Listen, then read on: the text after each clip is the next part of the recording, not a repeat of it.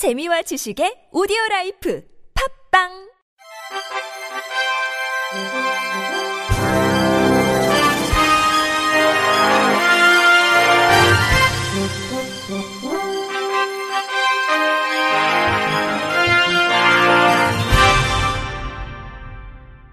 청취자 여러분 안녕하십니까? 12월 29일 금요일 KBLC에서 전해드리는 생활 뉴스입니다. 경기 성남과 이천을 잇는 국도 3호선이 3일 11일 오후 2시부터 완전 개통됩니다. 26일 국토교통부에 따르면 국도 3호선 성남에서 이천 구간은 총 사업비 1조 5,735억 원이 투입돼 4에서 6차선으로 건설됐습니다. 지난 2002년부터 순차적으로 착공한 후 기존 국도의 정체 해소와 광주에서 원주, 안양에서 성남 간 민자 고속도로 교통망 연계를 위해 지난해와 올해 추석 연휴 기간 중 25km를 우선 개통한 바 있습니다.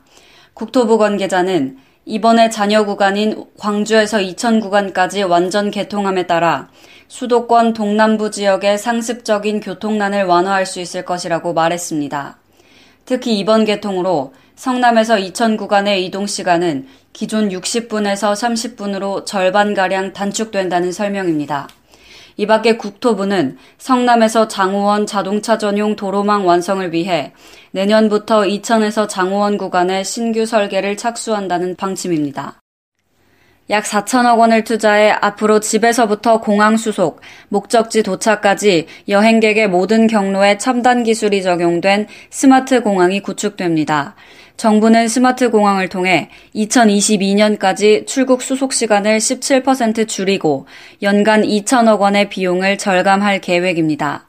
국토교통부는 4차 산업혁명위원회에서 이 같은 내용을 담은 스마트 공항 종합계획을 발표했습니다. 우선 국토부는 공항까지 보다 수월하게 접근할 수 있는 교통체계를 구축합니다. 공항 접근 교통 사전 예약, 자택 수화물 위탁 등 서비스를 통해 빈손 여행을 지원할 계획입니다. 광명역 도심공항터미널을 내년 1월에 개장해 그간 서울역을 거쳐 인천공항으로 가던 지방 여행객의 이동 시간을 단축합니다. 웹 모바일 지정 좌석 사전 예약 서비스를 인천공항 리무진 버스까지 확대하고 KTX역 공항 간 수화물 수송 서비스도 도입합니다. 체크인, 수화물 위탁 등 공항 내 절차도 자동화 시스템을 적용합니다. 주차장 등 터미널 외에서도 수속할 수 있도록 하고 인천공항 보안 검색 시간 단축을 위해 병렬 검색대를 도입하며 생체 정보로 항공권 예약 자동 확인 시스템 도입도 추진합니다. 여행객에 필요한 개인 맞춤형 정보를 실시간 제공할 수 있는 서비스도 제공합니다. 또 대기 시간이 긴 환승 여객을 위해 가상현실 체험존을 구축하고 VR을 이용해 모바일로 결제하는 스마트 면세점도 도입할 계획입니다. 사물 인터넷이나 빅데이터 등을 활용해 공항 내 여객 흐름, 시설 관리, 실시간 방제 및 테러 대응을 강화합니다. 이를 위해 스마트 공항 정보 통합 센터를 설치하고 공항 운영 전반의 컨트롤 타워 역할을 맡깁니다. 이 밖에 드론을 활용한 시설 관리, 로봇과 첨단 자동차 도입 등으로 관련 국내 기업의 육성을 돕는 한편 한국형 스마트 공항 모델을 개발해 수출하기로 했습니다. 국토부 관계자는 스마트 공항 구축에 따른 운영 효율화로 연간 약 2천억 원의 비용이 절감될 것이라며 서비스 분야 매출도 최소 5에서 10% 증가할 것이라고 설명했습니다. 이어 스마트 공항이 미래 신기술의 테스트베드 역할을 하면서 관련 분야 일자리 창출을 견인할 것이라고 덧붙였습니다. 매일 녹색 채소를 먹으면 뇌가 많게는 11년은 더 젊게 유지된다는 연구 결과가 나왔습니다. 미국 시카고 러쉬 대학과 터프츠 대학 공동 연구진은 평균 나이 81세 성인 남녀 960명의 녹색잎 채소 섭취량을 10여 년 동안 추적 조사했습니다. 시금치, 케일, 양상추 등과 같은 녹색잎 채소에는 엽산, 루테인, 질산염, 비타민 K 등이 풍부합니다. 연구진은 참가자들을 채소 섭취량에 따라 5개 그룹으로 분류했습니다. 최상위 그룹은 하루 평균 1.3인분의 채소를, 최하위 그룹은 평균 0.1인분을 섭취했습니다. 최상위 그룹의 섭취량은 샐러드용 생채소 한컵 또는 익힌 채소 반 컵 정도 분량이었습니다. 이와 함께 연구진은 1년마다 참가자들의 기억력과 사고력을 검사했습니다. 그 결과 전반적으로 참가자들의 뇌 건강 점수는 매년 떨어졌지만 채소를 가장 많이 먹은 그룹은 가장 적게 먹은 그룹보다 뇌 건강 점수가 연간 0.05%포인트나 덜 감소했습니다. 이 차이는 11년에 달하는 수치로 분석됐습니다.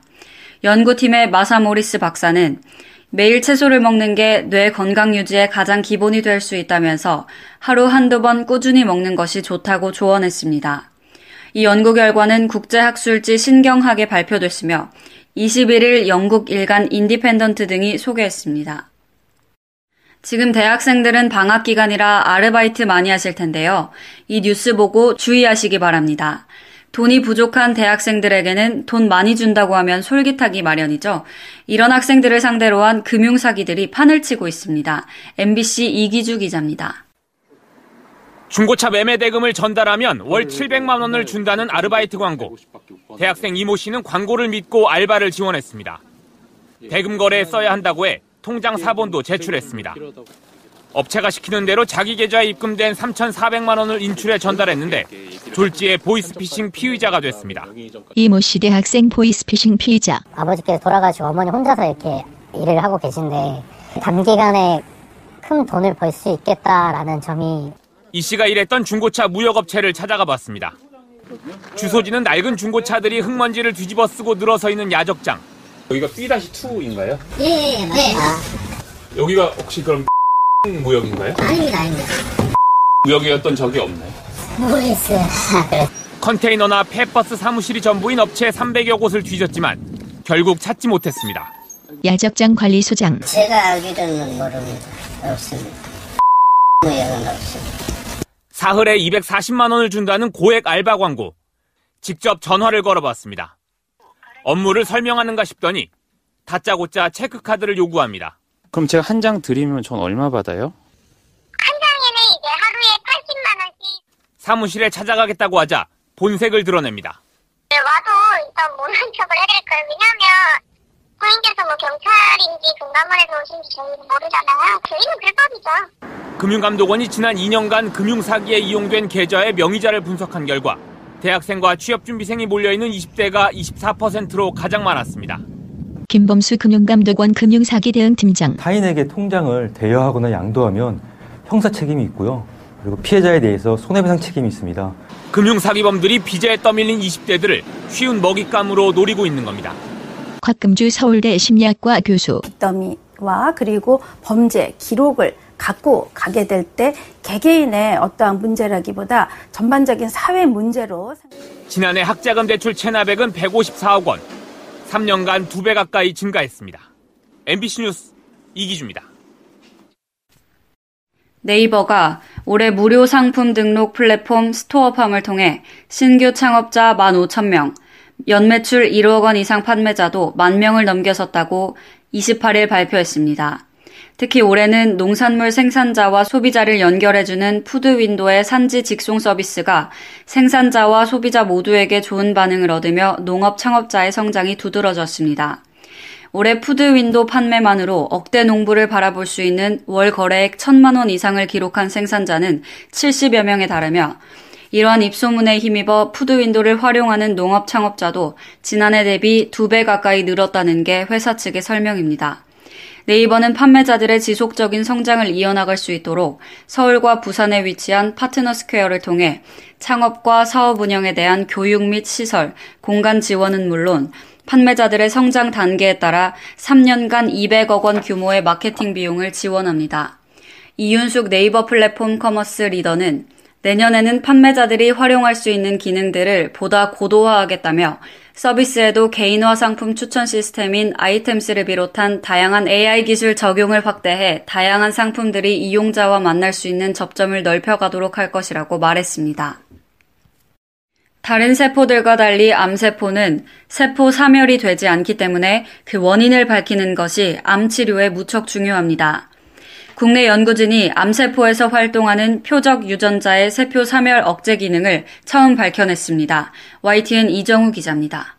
세포 사멸은 다양한 스트레스 상황에서 세포가 스스로 죽는 현상으로 정상세포가 비정상적으로 되는 것을 막습니다. 그런데 암세포는 끊임없이 증식하며 생명을 위협하기에 세포 사멸이란 없습니다. 특히 폐암과 간암에는 세포 사멸을 억제하는 유전자 디아스가 많습니다. 디아스 유전자는 암 치료에 필요한 주요 연구 대상인 표적 유전자입니다. 국내 연구진이 이 디아스 유전자가 어떻게 세포 사멸을 억제하는지를 처음 밝혀냈습니다. 또 암세포만을 선택적으로 죽이는 차세대 항암물질 TRAIL을 디아스 유전자에 투여해 암세포를 효과적으로 죽이는 현상도 규명했습니다.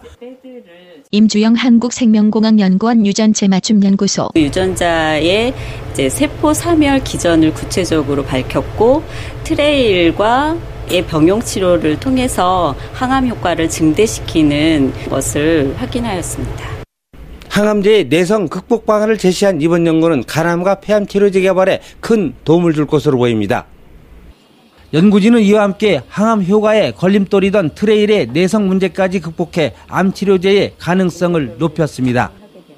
원미선 한국생명공학연구원 유전체 의학연구센터 디아스 저해하는 저해제를 개발하려고 하고 있고요. 또 한 가지는 이 디아스 저해제와 TRAIL의 병용 치료를 통해서 암 치료 효과를 높이는 일에 사용을 하고자 합니다. 디아스 유전자의 암 치료 가치를 검증한 이번 연구는 생물학 분야 세계적 전문지 Oncogene 온라인판에 실렸습니다. YTN 이정우입니다. 끝으로 날씨입니다. 새밑을 하루 앞둔 30일은 흐린 가운데 오후부터 서해안에서 눈 또는 비가 내리기 시작해 밤에 전국으로 확대되겠습니다. 이날부터 31일까지 예상 적설량은 강원 산지 5에서 15cm, 서울, 경기, 강원 영서 3에서 8cm, 충북, 전북 내륙, 경북 북부, 제주도 산지 1에서 5cm입니다. 그 밖의 지역에는 1cm 안팎의 눈이 쌓이겠습니다. 아침 최저 기온은 영하 7에서 3도, 낮 최고 기온은 2에서 11도로 예보됐습니다.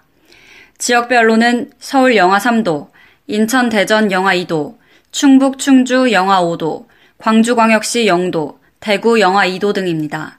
31일 아침까지 기온은 평년보다 조금 높겠지만 낮부터는 평년과 비슷하거나 그보다 조금 낮아지겠습니다. 이상으로 12월 29일 금요일 생활 뉴스를 마칩니다. 지금까지 제작의 이창현, 진행의 윤수빈이었습니다. 고맙습니다. KBIC